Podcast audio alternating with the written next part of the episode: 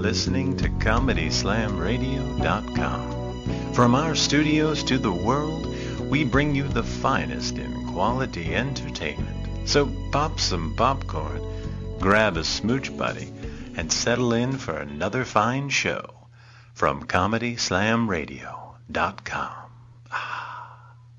Thank you for tuning in to the Let's Be Frank show on ComedySlamRadio.com, where we bring you national touring and celebrity comedian interviews. Follow us on Twitter at Let's Be Frank Show, and if you miss our live broadcast, you can find us on Stitcher Radio and iTunes at Let's Be Frank's podcast. And please contact us with any questions or information about advertising and sponsoring at Let's Be Frank with Dave Frank at yahoo.com. And good evening. Welcome to another episode of the Let's Be Frank show. Tonight, I am very lucky. Uh, I just had a mystery guest stop by. Not too much of a mystery. Not really much of a mystery. It's just it's just It's Gwiggy. It's We're just getting. Gwiggy with it. but we do have a very special guest on tonight. He's called in before. He was so funny we had to have him back for some more. Uh, Mr. Dobie Maxwell. How you doing, Dobie? Gentlemen, it's great to talk to you. I am lucky. So, you know, anybody can get on a show one time. But you got to ask back, you know, is that people like you. So either that or your, your guest list is way low. Either way, it's a delight to be back, brothers. Well, you are Mr. Lucky, so Wrong place, wrong time. That is me, man. If uh, I, uh, my grandpa said the difference between good luck and bad luck is good luck ain't funny. So uh, I had to be a comedian, man. I don't know what it is in a past life. Whatever I did, I'm sorry already, but I'm paying for it with interest. That's life. nice. Bo- born for Other people's problems are funny, aren't they? Isn't it funny when someone else has a big problem? Someone's arguing in a in a store with the with the old lady. They're screaming and hollering. It's like, you know, you feel pretty good about your life. That's why I'm a comedian. absolutely, and there's all sorts of messed up people in the world to help you see your life so much better. I call them dented cans. That's what most comedians, especially, are dented cans. They don't put the dented cans in the grocery store in the regular shelf. They always put them in that cart way in the back of the store, one of those two swinging doors you got to walk through, and you got to take a dump in the grocery store, which is the last place you want to do that. And that's where they stick the dented cans. And comedians, we're dented cans. You think if our old man would have played little league baseball or been a coach, we would be standing in a strip mall in Tallahassee trying to get jokes to make drunks laugh who got in free because they put their business card in a fish bowl. We're, we need that love from strangers. That's what we do. Yes, I am. I am destined to need love, brokenhearted. I need at least six girls uh, to make me feel loved. It'd probably take Really? six six girls in four minutes, maybe three. But That- that's just to, that's just to get all Your the way around. loving. yeah, beep. I'm I'm to done. point now where I, I, the hot chicks talk to me now because they say, "Oh, you're funny like my dad." Oh. Game over. Now that's just that's because of the age thing, man. Are you you got you got you're not just fermenting the gray hairs? No, no, no. I don't have. I don't have gray hair. It's one of those few things. I, I'm, I'm pretty good on that. It's, uh, it's uh, holding out on that. But I just talked to the young women. Remember the old days when George Bush was president? It's like, okay, we're off. There's nothing to talk about here. you know, t- tell me all the episodes of Buffy the Vampire Slayer that I missed, which was all of them. I, I am honestly Say- proud to say I missed all of those. Mm-hmm. Every time I see a hot chick, it's like, "Is your mom single?" That's what I'm. You know, I'm to the point now. I'm in the bars. Get a hot mom. How about an aunt that's out of prison? Something. What, what are you even do. What are you even doing in a bar? You don't even drink. I don't drink. I'm the, probably one of the only comics that doesn't drink. It makes ugly people reproduce. That's my only, uh, uh, I guess, uh, protest against it. I just never wanted to. You know, I think most most comics a lot of times they go into substance abuse to try to quell the pain. I guess the stage did it for me, but I saw a lot, a lot of bad things happen uh, with drugs and booze. I'm not trying to be a preacher or tell anybody what not to do. I just don't think I could handle it, so I chose not to do it. Well, you probably full of all that cheese anyway. Yeah, after you're and you know when, when you when you cut yourself shaving and Parmesan comes out, you're in bad shape. I'm, I'm from Wisconsin. So there's just no room for the alcohol, basically. The There you go. Really nice. Unless it was So soaked in the. you can absorb, you know. Yeah. If I drink alcohol, it's like all that cheese, in you just like you know you blow up like one of those sponges. So tell us what's been going on lately. I know you know it's been a few months since you've been on the show. I know we chit chat a little bit on Facebook, but what's been going on? I know last Well, time think you, a lot of comics. Say, well, go ahead. I was going to say last time you were. I know you'd done radio a lot, but you were just getting ready to sit in and fill in for a buddy of yours that was taking some time off on radio, and you were going to take his spot. I think it was for a couple of weeks. Yeah, it was for a couple of weeks. It was on a, a talk station, a news talk station, and it was a whole different experience. I mean, you're getting some great experience sitting in there doing what you're doing because you're talking to comics and you're trying to learn the business. And this is really smart of you. I really mean that. That you're you're getting uh, a little bit of experience in, in different different areas. And as, as far as I was go, I did radio before. I was always the wacky guy on the morning show, the side guy. You know, right before the I hit the big line, and then they go to a jingle, and then they uh, go to a song. You know, it's at a morning show. But I never sat in a room by myself and had to talk for eight or nine minutes before. Right. And he said, you got to get there. If nobody calls, I was in Rockford, Illinois, and doing mornings from 5 a.m. to 9 a.m. I don't know if people have phones in Rockford, Illinois, but so I got on the, I realized I got to talk, and I, there's nobody going to call me, so I got to just stretch. And if there's no audience watching, you're in a room by yourself, and the producer is uh, shooting heroin between his toes, reading the Beetle Bailey in the comic section. That was a whole new experience. It was a good experience, but a very different one. Yeah. Yeah, How- I, how'd- go ahead. I was going to ask, how did, did you prepare for for uh, having to cover that much time? Like, how many hours a day were you on in the morning? Four hours a day. Wow. How do you prepare for for having to be just talking by yourself for four hours straight? Oh, it's uh, you basically have a, con- conference with yourself. You get the paper out and you look through. It's like, okay, here's a couple of stories I want to talk about, and you bring up the points and you explain it, and you you're supposed to offer an opinion.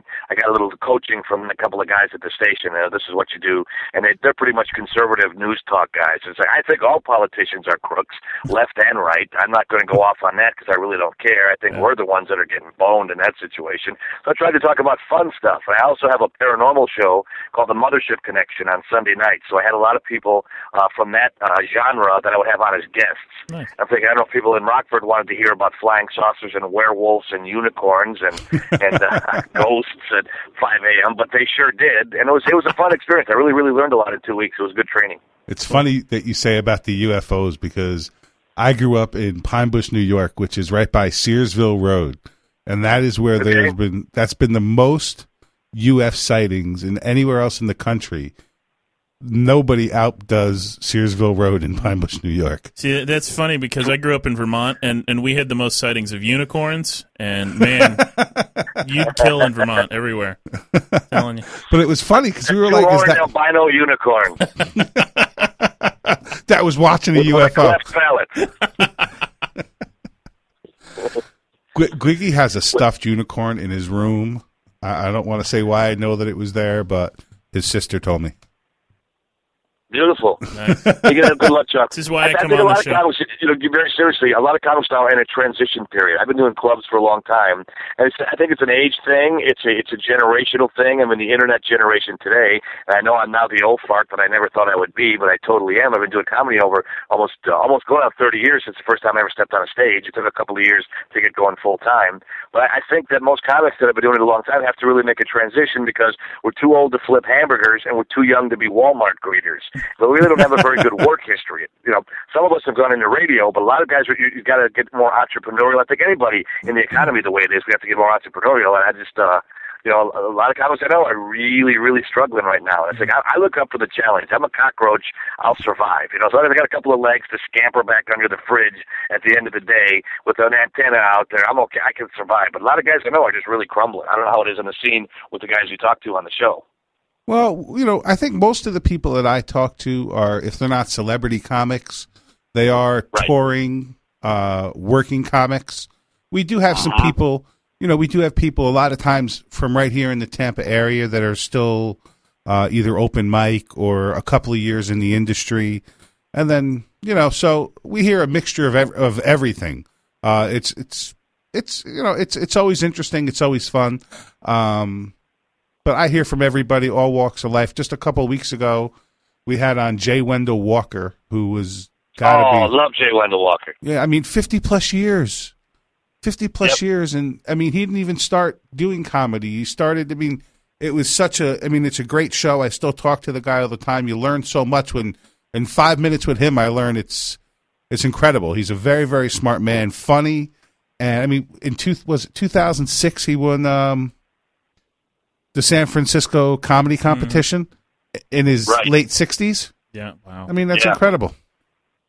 I haven't He's even won a lifer. He's an incredible guy. I, absolutely. If, if anybody in there that's listening to the show that doesn't know who Jay Wendell Walker is, it's a shame that everybody doesn't. But go Google him and check him out. He is a pros pro man, one of the best. Absolutely. Yep. Uh, it was funny because when he called in, he said he nobody expected him to win. So he said he just Uh-huh. went out, balls out, and he did a different show every single time because he was like six shows uh, to win the competition. It was a whole bunch of Sundays, and he just did what Yeah. he had to do. And I guess at the end, he he had won five of the six days, so he was like a shoe in. It didn't. There was not. He never even looked at the scores. He found it at the end just how great he did. Yeah. I was I was in the San Francisco comedy competition in 2003, and it was a very similar situation. I was uh, going into the, the the finals in the lead, and I had a, a technicality. Uh, it, it, I won't even bore you with the story, but it was a situation where I got off stage early because I thought I saw a light. And uh, it turns out the camera guy they filmed the, the finals for a, a California or a San Francisco television station, and one of the guys on the camera had a little flashlight out, and he was working on his camera. There was something wrong with it. I thought that was the light to get off stage. So it was a Oh. technicality, and it was a big argument. So they said we have to dock your points. It's like, well, that looks like a light to me. I know what a light looks like. Well, you, so I, I ended up taking third. But still, uh-huh. to get that far, it's it's a wonderful competition, and I think a lot of the newbies you should you should check it out. I think competitions stink. I, I can't stand them, but that's the big one. If you're going to be in a competition, do San Francisco or Seattle. Those are the big two. There you go. Nice. Now you've been involved in festivals before, though, right? I mean, that's a little bit different than going for a competition. Yeah, I've done a couple of those before, but I think it, no matter if it's a festival or or a competition or even you know headlining around, I think comics today. I sound like you know these kids today. Nobody knows their character, who they are. Mr. Lucky, it's like you know. uh, There's a show Gilligan's Island. I don't even know if young kids watch Gilligan's Island anymore. You've seen it, haven't you? Hell yeah, Oh, yeah. I saw Gilligan's Island, baby. That was one of Oh, my I- favorites. So, so I'm saying Gilligan's Island. What's the premise of that show? They almost get off the island, and at the very end, Gilligan screws it up. That's every episode, over and Yeah. over and over again, a hundred different ways.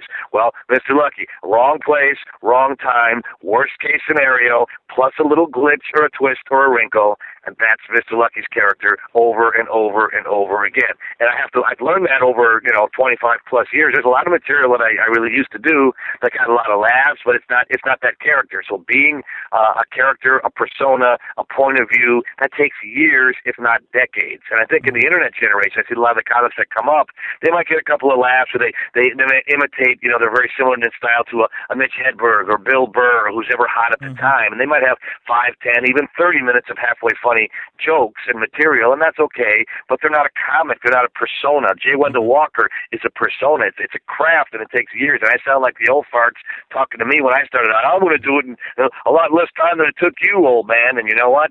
That, that doesn't happen that way. right. It just doesn't. It's a it's a craft. You got to respect the craft, and a lot of people don't. Now, is that that sounds like it's probably like the first five minutes of what you talk about in your uh, comedy class?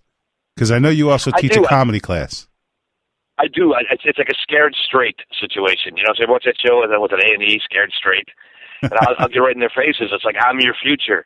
I, I the same thing. I was coming up in my early twenties, and I was I was okay. Who here? Raise your hand if you were born after November twenty fourth, nineteen eighty three. And usually the young kids, it's all of them. You know, they raise their hand. Well, that's when I stepped on a stage. And thirty, whatever, how many years later, twenty nine years later, this is uh, you know this is what I am. Standing in a strip mall, talking to you. Have you ever heard of me? Probably not. Does it mean you're a failure if you don't get famous? Hell no.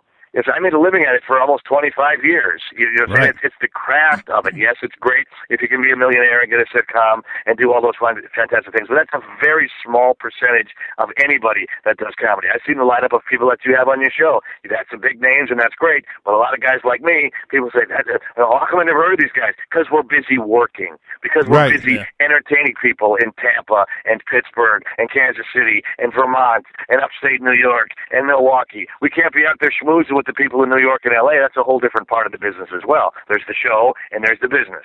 Most comedy craftsmen are practicing the show and the business is on the coast and it's very hard to do that. Some, you know, most people are good at one or the other and usually not both. There you go. Hmm. And you know, it's funny because I sit there and I question myself. I'm just over two years doing comedy now, and I've You're pretty much.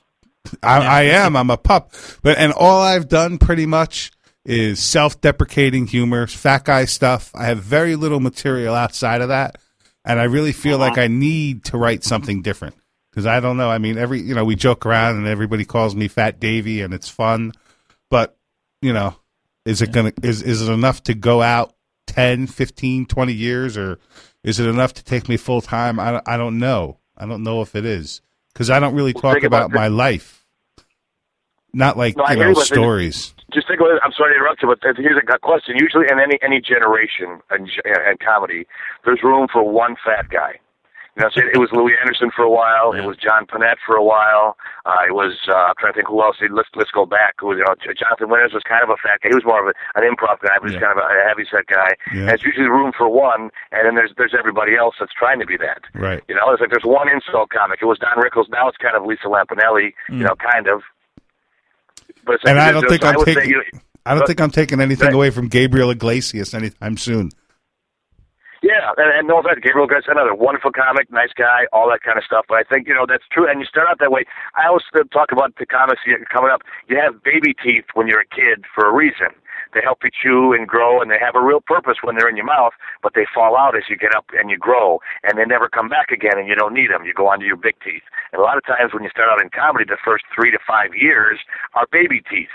You know, you get laughs at those bits, and maybe, you, like you said, you do self-deprecating humor and stuff. But as you peel those onions and you get inside the real you, who you are, then your real, then that flow of water comes out, the fresh, clean water that's you, that's your, that nobody can steal because Right. it's inside you, and that just takes years to grow. I don't care uh, if you take classes. I don't tell people this. The first, the, anybody that tells they can make you funny is lying to you. I cannot make you funny. I can help you and point you in a direction. That's that's the thing what the veterans do. You know, you look back. Right. Okay, the secret to walking on water is know where the rocks are. Here, here, here. You can step it, but you have to do the work. I, think, I always look at like, young comics. It's so funny. It's like you, you watch their, com- their comedy when they start in the first couple of years, and, and Dave, maybe you are. I haven't seen your whole act, and this is no insult to you, but a lot of times comics look outward. You know, it's almost like they take a pen and a pad and they walk through the mall and say, "Oh, what's funny about Sears?"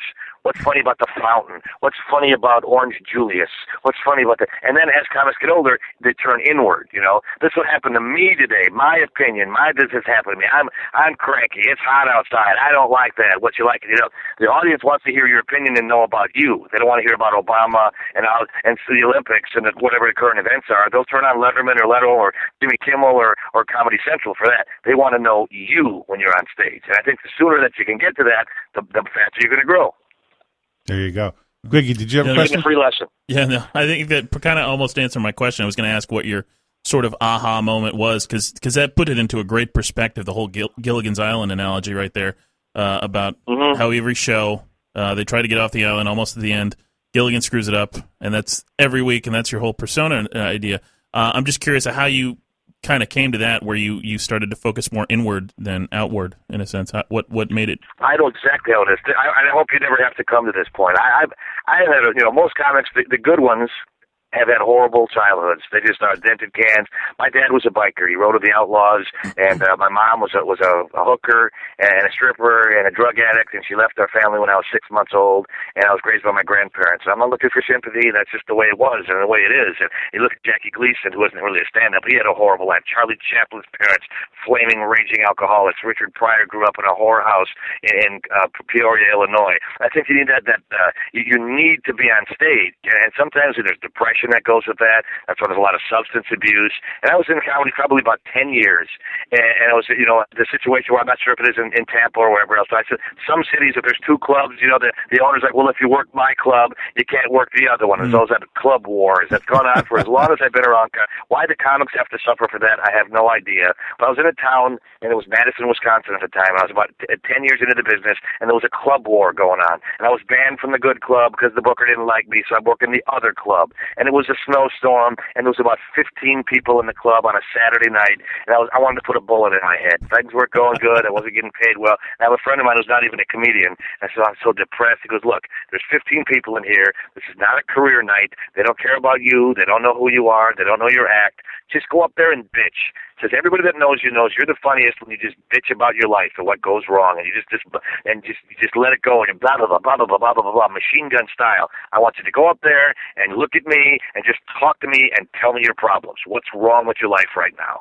And I thought, well, you know what? Uh, he's got something there. It's it's uh, cheaper than therapy. So I stood on stage in front of 15 people, and I just went off, and I just went off on my life. And my mom talked about getting breastfed, and I still use the joke to this day. I got breastfed in the back of a Harley. You know, my mom's got the leather jacket going 75 miles an hour, flips out a boob, it's hopping all around. By the time I get it, it's butter you know. and it's like, boy, it laid him out. This one guy, he literally fell off a chair. He was laughing so hard, and I got it right in his face. This is funny to you, Mister Wally Cleaver lifestyle. You live out in the suburbs, got a nice wife. You're knocking out pieces of ass while I'm sleeping in some herpes infested motel with the name of an animal in it, the Sleepy Weasel Motor Lodge, and this is funny to you. And he's literally gasping for air. He can't laugh any harder and it felt so good to get that out there. It's like you know, it's a luck thing. I got crappy luck, and I went out on it. I'm not saying it was all stellar material, but it was raw and it was real, and those 15 people were riveted. I was supposed to do 45 minutes. I did an hour and 15, and I had never done an hour and 15 on stage before.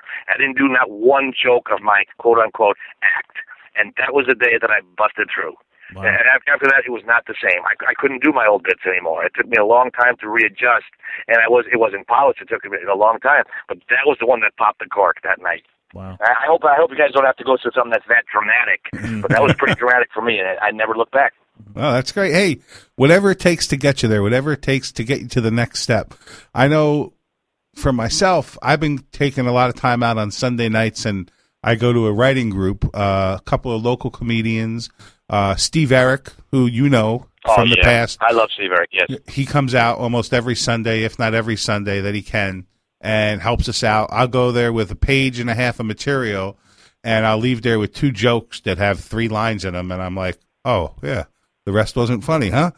And, and he says Beautiful. to, and he goes, hey, when you're telling a story, you tell the story, you tell enough of the story for them to understand the punchline and move on. You don't have Mm-hmm. to tell. So for me, like I'm, I have a whole thing that I want to start talking about with my initials, uh, which are DMF, which unfortunately I got picked on and was called dumb motherfucker my whole life. But I think, I, you know, it gets a giggle and I think I can go places with it. But I think I have to write out the whole story about, you know, this instance and that instance. And then I'll go to those writing sessions and then it'll be all right. Well, we could take this out and shorten it up. And each one of my stories will become one line. And it'll almost be like all that work is to gain, you know, five or six, seven minutes worth of material. So it takes a lot of effort and time just to create a small amount. that's why stealing material is so painful when you get something stolen from you because you those are your children. Exactly right. You you've put everything to make to make the uh, the, the jokes uh, flow and to polish them in front of maybe 30, 40, 50 audiences to get one or two lines exactly right, and then someone comes up and plucks them. That is now you're you're seeing the process and how hard it is. Yep. Now Gwiggy, on the other hand, seems to, you know, he started off doing a lot of uh, improv, and I don't know how much improv you've done, but Well, I do a lot of short form stuff. So. short form yeah. improv. But I think that's helpful because it takes you from, you know, if something's going wrong on stage, the you know to improv out of to you know, improv out of the the hole you've dug yourself into is a little bit easier because all I got is, hey, I guess I'm not going to tell that one next week. They laugh and I move on to the next joke. You know what I mm-hmm. mean? Or hey, I guess that one was Sure. crappy or something. So, did you ever do any improv, or how do you feel about improv comedy? You know what? I think there's a, there's a war, a stupid war between improv comics and actors in comics and Yeah. magicians and ventriloquists in comics. Any stage act, all those things I just mentioned are difficult to do, and I have nothing but respect for improvisers and actors and stand-up comedians. I always like to tell my students, as you look at the solar system of entertainment, I think stand-up comedy is out there. Whether they took the planet status away from Pluto or not, it is as far out from the sun as you can go five minutes of stand-up comedy because you're by yourself, mm-hmm. improvising. You're on stage with other improvisers, or the Yeah. audience can make suggestions. In comedy, stand-up comedy, it's just you that's responsible for the energy. If you're going great, it's you. If you suck, It's you, Mhm. and you got to plug into the audience. So again, I have no disrespect for improv. I I happen to be a pretty quick thinker. I have a pretty natural gift. I like hanging out. A lot of times, if an improv group used to see a lot more of that in clubs, and say, "Hey, you want to play freeze tag with us at the end?" In stand-ups, Right. their eyes would get big. I would want to do that. I love it. I think it's a lot of fun to be out there on the edge, and I think anytime you can get on stage doing anything, it will eventually help your stand-up. But I think a big mistake that young people make is they think that it's it's all one big, you know, mashed potatoes mixed up in there. Improv is improv, acting is acting, comedy is comedy. They are all separate skills. I think having a good mind for improv and I've done it, it could lay a good foundation. But stand-up is its own thing. I think people say, "Well, I'm a pretty quick thinker. I'm just going to go up there and riff off the audience." A lot of times they use it mm. to not prepare. You know what I mean? Right, and a lot of times, if you go up there and riff on the audience, you could lose them quick, and then it's done. Well, it's it's okay if you riff on the audience, but if you lose them and you don't have any material to go back to, you're right. Then it is done. Yeah. You know, Bill Cosby talked about that. He'll go up and do an hour forty-five and, and two hours sometimes, which I just find uh, you know phenomenal and amazing. And he'll say sometimes he'll go up and just he'll catch a night when he'll say maybe five percent of the the stuff that comes out of his mouth was planned. They're into him. He's into them. He'll just he says, "I got a rock solid act that can go to in a 2nd if the riffing stops." And that took him probably you know 50 years to do. Yeah. So, but I, I have nothing but respect for improv comedy. I think a lot of stand-ups need to respect it more because done well, it's very difficult. But so is stand-up. I think improvisers have to have respect for stand-up too.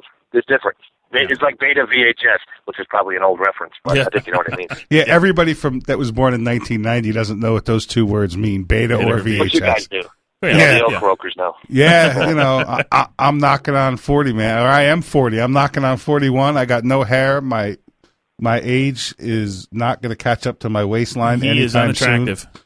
Fuck you! I am the best looking fat man there is, baby. You don't get any fa- any, any fatter and sexier than Fat Davy. That's just the way it is. Hey, if if you're in prison, sense of humor is a good thing, man. And all, all the prison date sites, the big uh, the big thumbs up. Well, I, I, have luckily not been in prison. I did make the news a couple of weeks ago, but I, I didn't have any handcuffs on, so it was nice.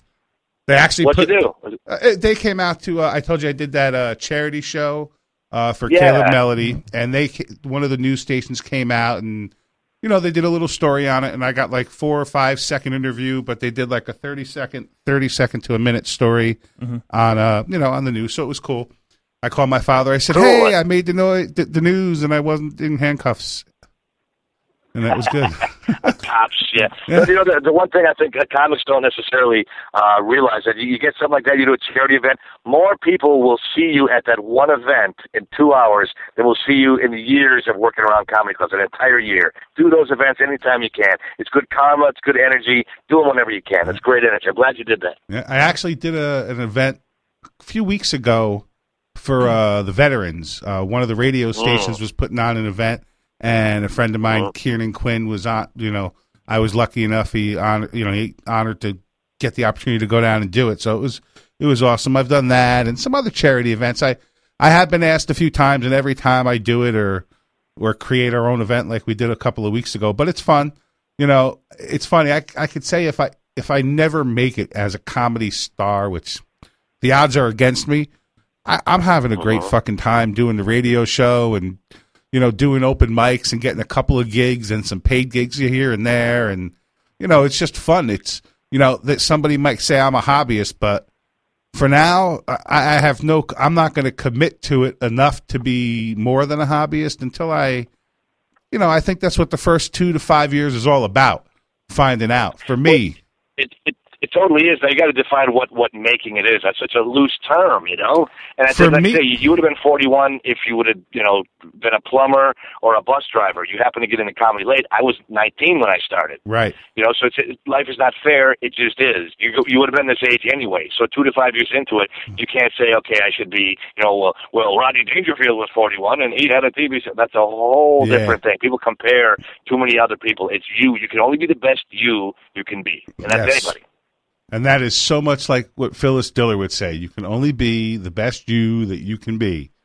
and God rest Look, her can we soul. talk about her for just a second? I, I- Yes. she was un- un- unbelievably great, and I think that the younger generation looks at her as as an old, you know, bippy. She was ninety five, and most of it. I saw when I saw Bob Hope, I was a kid. He was old when I was a kid. I'm thinking this old fart's not funny. His his pants are above his nipples, and he's talking about all these hot chicks on TV. I'm thinking you're an idiot. But it, as I as I unpeel, you know, my career and I look back and see how great that he was, Phyllis Diller is just was awesome. And she was 37 years old before she stepped on a stage the first time. She had five kids and a bad marriage, and she uh, attributes a book called uh, the uh, the power of the magic of believing by Claude M. Yes. Bristol, and she said that changed her whole life. And uh, just a couple of things on YouTube after she, unfortunately, she had to pass away. These things to come up. There's some interviews with her, and uh, excuse me, it's just fantastic to see her positive attitude. And she was always generous and nice with young comics, and was total class on stage and off. And I saw some of the message boards in the Chicago com. She stinks. She's old school. Yeah, I should stink like her, coming out of nowhere and being on top for 40 years. I'll stink like Phyllis Diller any day of the week. Absolutely. Uh, she she will definitely be missed, but there's a, a lifetime worth of comedy to learn from just just from watching her alone. Mhm. You know, it's The great thing about her was she she was a great joke smith. She bought a lot of jokes, and that's really not a uh, uh, how can I say it's it's not a, a, looked down upon practice by comics today. They think it's hack or old school. Well, some people are better performers than writers. And the smart thing back in the day was you bought jokes, and you could like songs. You know, Elvis didn't write one song that he sang, but he had all the hits. It was the charisma of the performance. Right. And I think Phyllis didn't write a whole lot of jokes, but she sure knew the good ones to buy. That's a real thing too, to, Right. for comics to know what's right for you in your act.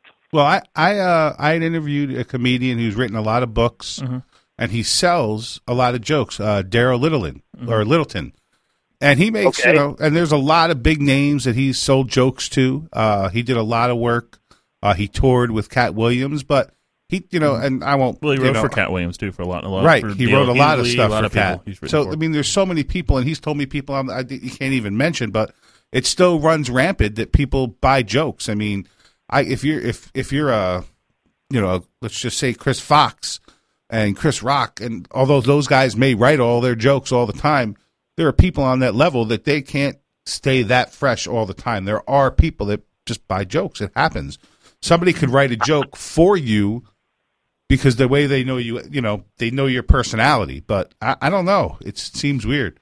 I got trouble writing my own jokes, let alone ones from anybody else.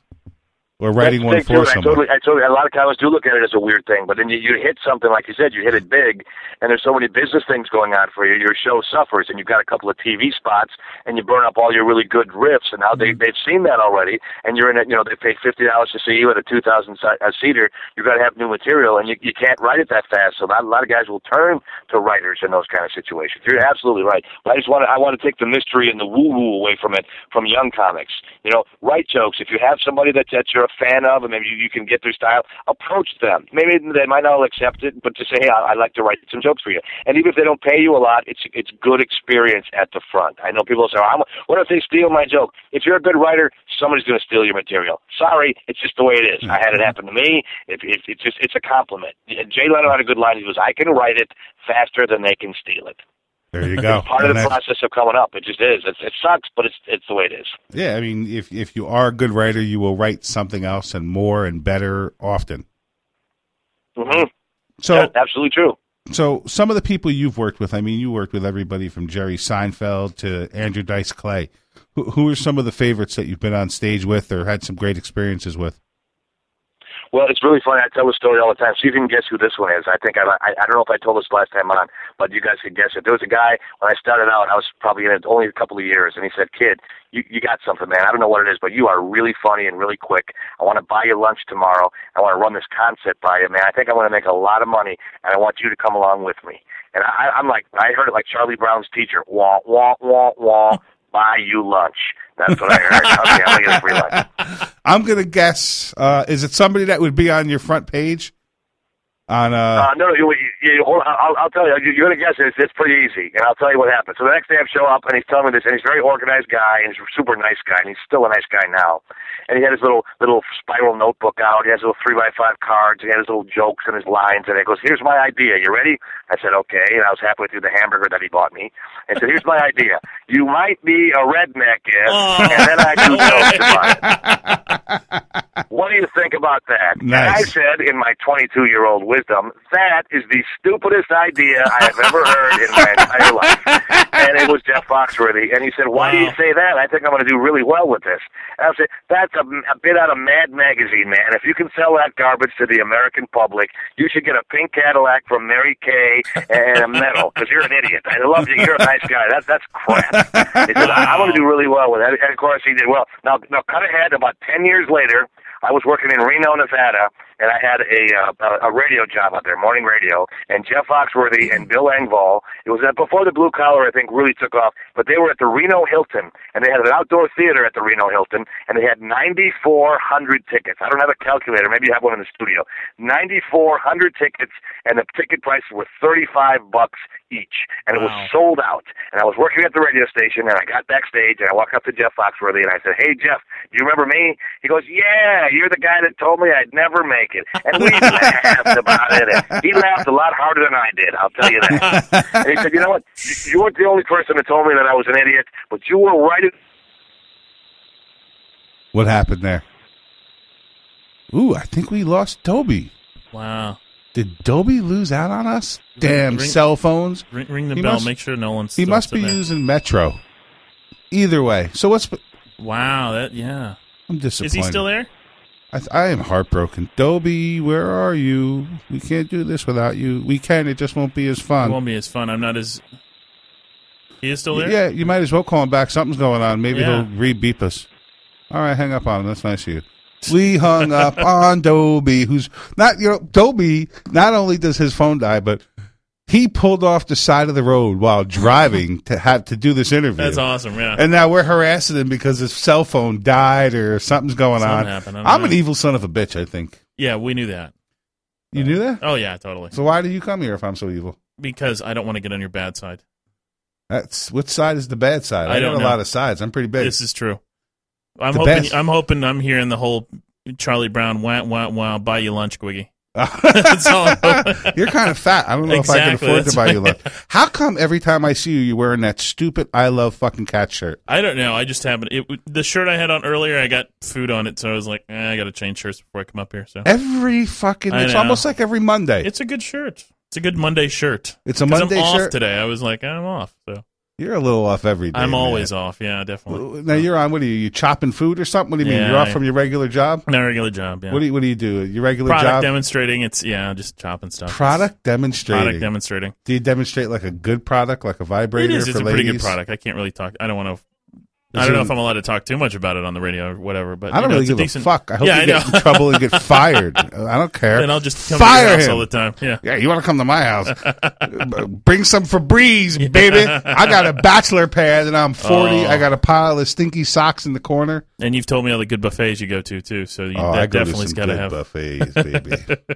I like the Chinese buffets where they got the the good sushi, like the one out Oh, at nice, the Crazy yeah. Buffet. On, Yeah. oh man, I haven't been there in forever, man. Oh, that's, a good place. Give a shout out to the Crazy Buffet, Northdale, Mabry, Tampa, Florida. Delicious. Nice. Uh, I feel like Homer. What's the Homer noise? Uh, whatever the hell it is. I can't even do it. But I'd go for some chopsticks and some damn sushi from that fucking place right now, baby. Oh man, who's who got some sushi? Can we get some? Can we get sushi delivered here? Get sushi Can we get to here. sushi delivered? Feed Dave. Don't look at me, Nolan. I'm just fucking going He's trying to crazy. get back to his. To I Dobie, got to isn't he? do right now what Dobie Maxwell said. He had nine, ten minutes. He didn't know. He's just got to talk and fill time now. Yeah, just talk because this whole show was all around Dobie and getting him on the show and all that Nice. good stuff. So now I, I got to fucking talk to you and shit. Huh? It happens. So what else is going on, man? You guys just came off of Dobie. If you charge your phone up and plug it in, we're going to get back to you. Mm-hmm. However, you just came off of you had a pretty good show a few weeks ago at the Improv with your Yeah. Mm-hmm. Got Jokes Improv group. How'd that go? Give us a little Good. We had a good show. It was uh, it was Wednesday night. Um, we had a pretty packed house. That was good. That's always good when you pack the improv. So, um, especially on Wednesday night, sometimes it's not always a, a regular show night here at the in Tampa Bay area, basically, at least in Ybor and stuff like that. So, so it was a good show. Um, you know, a couple little kinks here about sound and stuff, but other than that, it was great.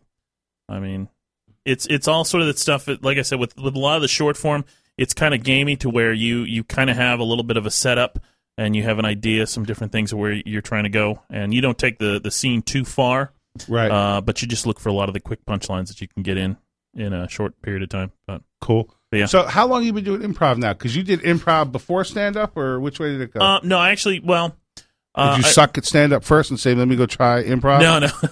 Well, I originally started doing stand up back in uh, I would say 2007 when I moved back to Florida. Okay. I was living in Jersey and I moved back to Florida. My friend uh, Sharon Guy Beret, who does the Seriously Silly with Sharon, but it has a million different voices. yeah, uh, she had just started stand up a few months earlier, and she was like, she dragged me with her to a couple of open mics she was doing, so I just sort of got into it uh, with her, just hanging out with her all the time, and so we would riff off each other. We still riff off each other all the time.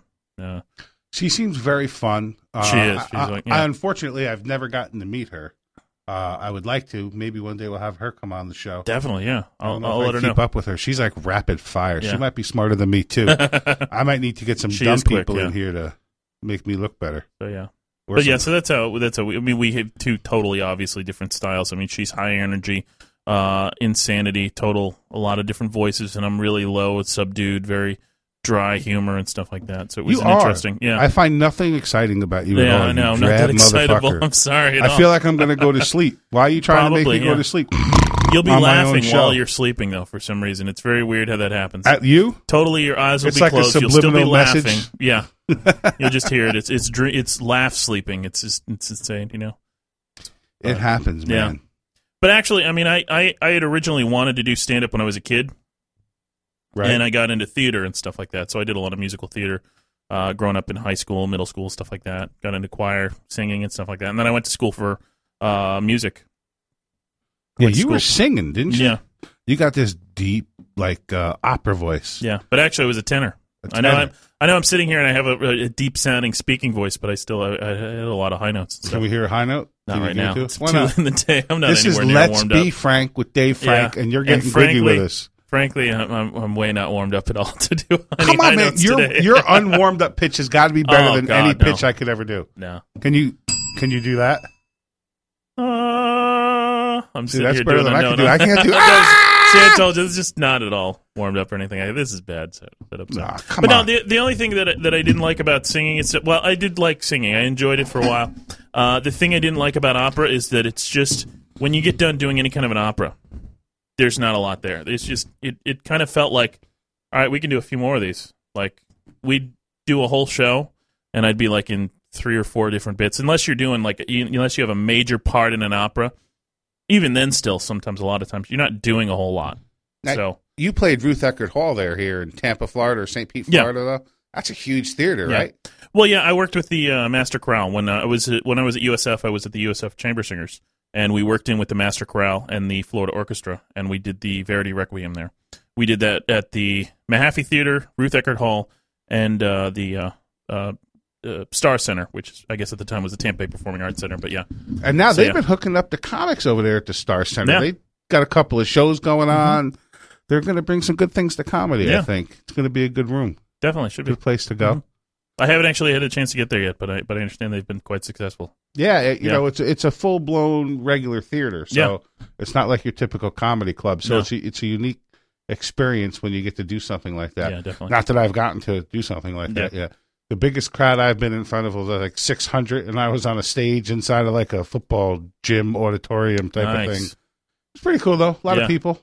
It was one no, of those def- charity definitely events. when you have a full crowd there and stuff like that. Like like a couple of times that I performed at the Improv, just doing a couple of guest sets, stand up where I was there, and had a full crowd there. Nothing like it, especially when they're right there with you. I I've mean, done a lot of the open. I can't even say I've done a lot. I think once or twice I've done the uh, open mic at the Improv. Yeah, Uh, totally different experience in the bar as opposed to actually in the in the, the main room. Yeah. Yeah. I'm actually going to go there this Friday night and harass the fucking shit out of Bobby Slayton. Absolutely. Oh yeah, he's here this weekend. That's awesome. That's right. And he's he's called into the show a couple times. I, Yeah. I texted him uh, like three weeks ago and I found that he was coming in. I'm like, hey, you're coming in. You know, I got the day off. Why don't we go? We'll have lunch or something. You know, Yeah. we thank you for calling into the show a couple times. He sends me a text message. Send me the fucking money. That's awesome. Yeah, man. Yeah. But I'm gonna, I'm gonna try to hook up with him, see what happens. I'm That'd gonna cool. send him a message, see if he wants to hang out for a little bit. Yeah. So Nolan's such a whack job. He's looking at me as if he doesn't know what I'm trying to do. Where if he wore the headphones like any other engineer, he would know what I was doing. But when I wave my phone, it's supposed to know. He should know that I sent him a text message. But he doesn't know that. He's clueless. No. Is he? Is he even listening to me? I don't know. Uh, I don't think he's looking at me like I'm nuts. he's looking at me a little bit, sissy. He's putting up his rabbit paws like he's a bunny. he should be figuring out some kind of way to get Dobie Maxwell back on the phone, but Ladies- that might not be possible. Oh, go go look at the other studio. They are important. I don't know. Ladies and gentlemen, on, on the. Let's Be Frank with Dave Frank show, uh, this is the play-by-play of what's happening in the window that you can't see. yes, Great stuff here. It's almost a shit that I wish I wasn't seeing. I know. So, what show? You got any shows coming up? Are you booked? Are you bookless? Uh, we Are you we, going to do we do have something else coming life? up. We, God jokes, we will be at the uh, Tampa Bay Performing Arts, or no, I mean at uh, the Improv Center, uh, Tampa Improv again soon. Uh, I haven't got the exact date just yet, so I've been uh, our uh, our boss has been a little busy. He's he's uh, also uh, a spoken word poet, and he's been working on some new songs as well as booking us for for the improv and stuff like that too. So it's it's keeping him busy. So we've got some other things coming up though too. So That is I look cool. forward to doing a lot of the interesting things like that because we, we, we did some really interesting things back in the day. Uh, we used to have this one room that we worked out of, and we had complete creative control to where we we put together a couple different shows. I think we have a call. Maybe Is this he there? I don't know. Are you there? Is There this is. Dobie? We got Dobie back. Yeah.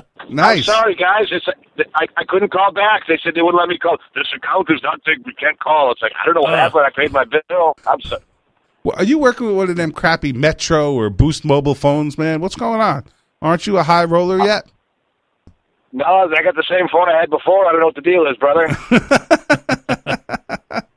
That's all right, man. don't, I, I, maybe it's a steel plate in one of our heads. I don't know who it is.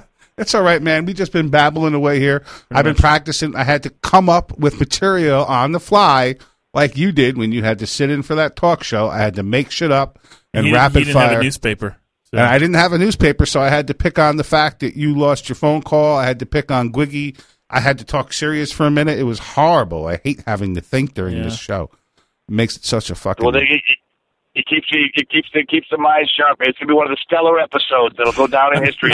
launch you to the big time. hey, I I'm glad we got you back on because I wanted to ask you something. I I uh, I know you know comedian Longhorn, uh, and he put up that website helpfulcomic.com. Well, I, I just met him through that because he he uh, we we were kind of going back and forth, and I sent him some of my uh, uh, sheets that I kind of use for my comedy classes, and he asked if he could just pa- pass them out to the uh, newbies. I said absolutely. I think I'm going to end up writing a weekly column on his website. I well, I, think it's a th- great I think he's already advertised. Like I saw you on there, and I he picked up myself and a couple of other great podcasts to have on there.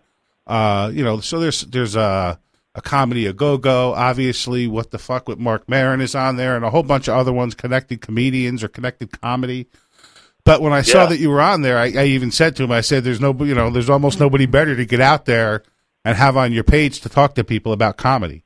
And you know, he agreed. So I, I was happy to see that you were on there. It makes me feel like, you know, I I know that being a part of HelpfulComic.com was a good thing to begin with, but I like seeing other names, you know, like yourself and Dave Nelson, a comedy a go go, getting on there. It's not just all these big stars.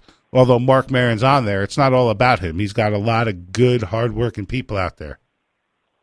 Well, I think it's really great. Now, I don't know if you're a sports fan, but uh, there's a there's a baseball hitting coach, a guy named Charlie Lau, who passed away. There's also another guy named Walt Hriniak. These are two guys that they played Major League Baseball, and they weren't they weren't. That's very hard to do. And they weren't big stars, but they were both hitting coaches, and a lot of the, the hitters swore by them, and a lot of other hitters swore at them. They just didn't get it. The same with me. It's like I made the major leagues. I'm not a household name, but I I headlined and for all these years, and I think I know what I'm talking about. And uh, same with the Zanies classes. A lot of people think I'm a guru. Other people think I'm a total idiot, and that's okay because I'm not going to sugarcoat it. Right. Well, I mean, you've taught a couple of thousand students. It's not like, in addition, it's not like you're just starting to teach comedy. I mean, you've been doing the comedy for a while, and you've been teaching comedy for a while. So, I mean, you have a great mix Well, there, and it's and- not you know you're no And ham and most- egger. most of the students that have taken the Zanies classes in Chicago, and I will admit, the first thing to admit is they they are not trying to be full time comics. I would say out of uh, roughly 2,000, right around there, I would say maybe 20 to 30 lasted a year or more, and out of the 20 or 30, maybe two or three are really trying to get out there and make it, and that's kind of what the, the odds are. So I think on this website that Longhorn's putting out, it's going to be more people like yourself that are trying to be full-time comics. I think I can help more people that really want to learn. I, I like being a teacher. I like like the big brother. I was a little brother. I always got spit on and my butt kicked. I think it's great to be a big brother and a mentor to people. I, I enjoy it a lot. I, I was the middle brother. My my mother handed me, a, and I used to I used to say I was the middle the middle I had a, not I was the middle child, not the middle brother. I was the middle child, and I used to complain. Uh-huh. I got middle child syndrome, mom. You know, you're you know you like my older brother for this and my younger sister for that, and I'm stuck in the middle. And my mother handed Right. me, a, you know, the old marble colored composition books. She hands me that and Uh-huh. she goes, Dave, I want you to write down every evil thing I've ever done to you. This way, when you grow up, you could tell the psychiatrist about it. And I was like, that's, I'm like, that's great. That is awesome. This is 100% awesome parenting. Nice. It was actually pretty good You because should just take that list and read it on stage sometime. I should, right? Yeah, right there. You- All the fucked up shit I Good did. half hour worth of material right there. I think I could. Well, and then and then I go to the writing session and Steve Eric chops it down to five minutes. this way, I'm not babbling because if you you can't tell more of the story than the audience needs to know to get the punchline. Dave, you're babbling.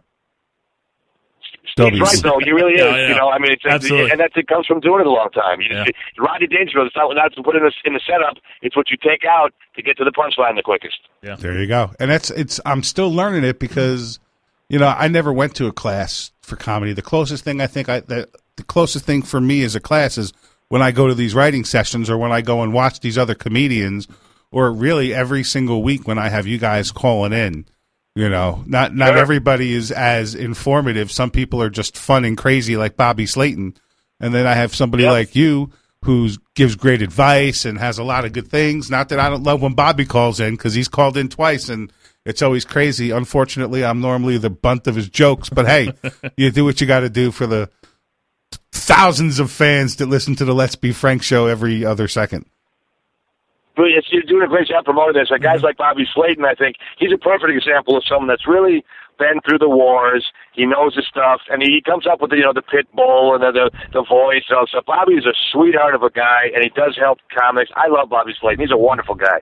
He just did, and I don't know if you've seen it yet. Uh, there's a guy, T.J. Hazelton, out of uh, I don't know where the hell it is in that godforsaken country, Canada, but he's up there. And whenever the Uh-huh. big comics come in, uh, he has a YouTube show called Dinner with T.J. And he takes all you know. So he's had Bobby Slayton, uh, Bill Burr, uh, Robert Kelly, all sorts of great comedians. Uh, the new season's going to have Wendy Liebman and other people. Uh, that he goes out to dinner with them. But the whole point is this kid grew up and he only ate five foods, so they get to pick a meal for him to eat. And I think it was Robert Kelly and Bill Burr had one of those delicacies of a of a cooked pig head they made him eat. It was hysterical. So I let that you know that guy called in. We had a great time, and Bobby Slayton went on his show, and all these great comedians go on his show. So i i- it's cool how many.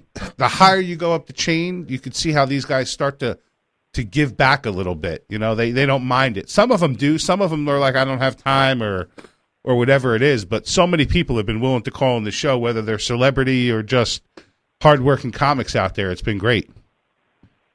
Sure. I'm hearing some background noise here, guys. I don't know what it is. Uh, that's probably the fucked up thoughts in your head, man. I'm sorry. Those are with you for life. Do we lose you again, Dobie, or did I just blow your mind with that I, I, idiotic I'm statement? hearing background noise. I can, I can barely hear you. I'm sorry to interrupt you. I apologize. That's all right. We are actually down to the last five minutes of the show, so I'm going to blame the total lack of you hearing me on your cell phone because it makes me feel better. Are you? Can you hear me at all, Dobie? Must be that darn Boost him Mobile. again. We lost him. Oh wow. You hear him? Yeah, we lost him. Yeah, like. Nolan just said we lost him. So Nolan said we lost him. He's got such a bad cell phone. Everybody, if you want to see help Dobie get a better cell phone, call up 727-493-2055 and make a donation to the Dobie Needs a New Cell Phone Fund. Or you can visit Dobie Maxwell at dobiemaxwell.com. That's D O B I E Maxwell.com. Since If you can't spell Maxwell, sorry about your damn luck. What were you going to say? Since this is the place where you do shameless plugs, we could shamelessly plug some of his shows he's got coming up here too. Go ahead. Call Right out some of his shows, show. Gwiggy. Uh, oh, this That's, says that says 2011. Oh, here's 2012, and um, uh, if you were, if you have a time machine and want to go back to April of this year, April of 13th and 14th, he was at Laughs in Tucson, Arizona, and Well- at Zanies on April 17th through the 22nd in Chicago, Illinois. so uh, get to working on that. Uh, Flux capacitor that you've been uh, putting on the shelf for a while. Get to those shows back in April. That is That'd awesome. be great. Whoa. Um, but yeah, that's that's that's about all he's got. I don't know. And of course, check him out at DobieMaxwell uh, dot com. Definitely, Mr. Definitely Lucky check himself. out Dobie Maxwell at DobieMaxwell.com. If you're in the Chicago area, and I don't care what the website Mm-hmm. says, Dobie's performing at Zanies or he's somewhere all and the he just time. he. Oh, cool. Oh, okay. Dobie, how are you? He's calling in right now. He's calling he in right now. Dobie, how are you? Hop back. I'm sorry. I what happened. I, I heard background voices. I couldn't hear you. I totally apologize, brother. I said It it's happens, it's all the fault the fault of the cell phone companies and the voice in your head. There's just too many things going on in that head. You can't keep it all straight. I did tell everybody to call into my radio station or to visit your website if they wanted to donate a dollar to the Dobie Maxwell Needs a New Cell Phone Fund. So hopefully you'll get some attention because of that. Everybody's going to donate a dollar to buy Dobie a cell phone. Call in, donate a dollar. gotta- I, I gotta hang up. I, I can't hear you at all. Hasta la pasta, baby. Thanks for calling in. It's been fun. I, I love you guys. Thanks a lot, man. Peace out. Anytime you need me, I'll talk to you soon. Thank you. All right. Thanks, Bye bye. All right, guys. So let's see who what's coming on. You know what we got coming up in a couple of weeks? What's is it a couple of weeks Oh, or and is the it uh, the award show. the Comedy, Comedy Slam, Slam Radio. and Glodsworth Global Media Award mm-hmm. Show? I don't know if I'm getting anything. I better get fucking something. Nolan, I want to make sure I get a fucking award at the award show. I don't care if it's for the fattest bastard coming out of the closet into the new room because I'm not gay. I don't care if people are gay, but we came out of the closet together, me and Nolan, and Gwiggy was in the closet with I us, and a whole not in that slew of other fuckers were in there. It was a horrible. I was getting fucking- my jacket and they were naked. I have no idea why they. it was really weird. I was not naked. He was. My underwear is not naked. He was naked. I have Uh, pictures. I was a little naked. He was a lot naked. It was You're really. fucked up, man. Why you gotta? on. Why you gotta toss me under the bus, just- man? You, you pulled me into the closet with you, so I had to toss you there. It's really scary what else you were tossing in that closet too. So I don't want to talk about that. Do we want to go out on tossing stuff?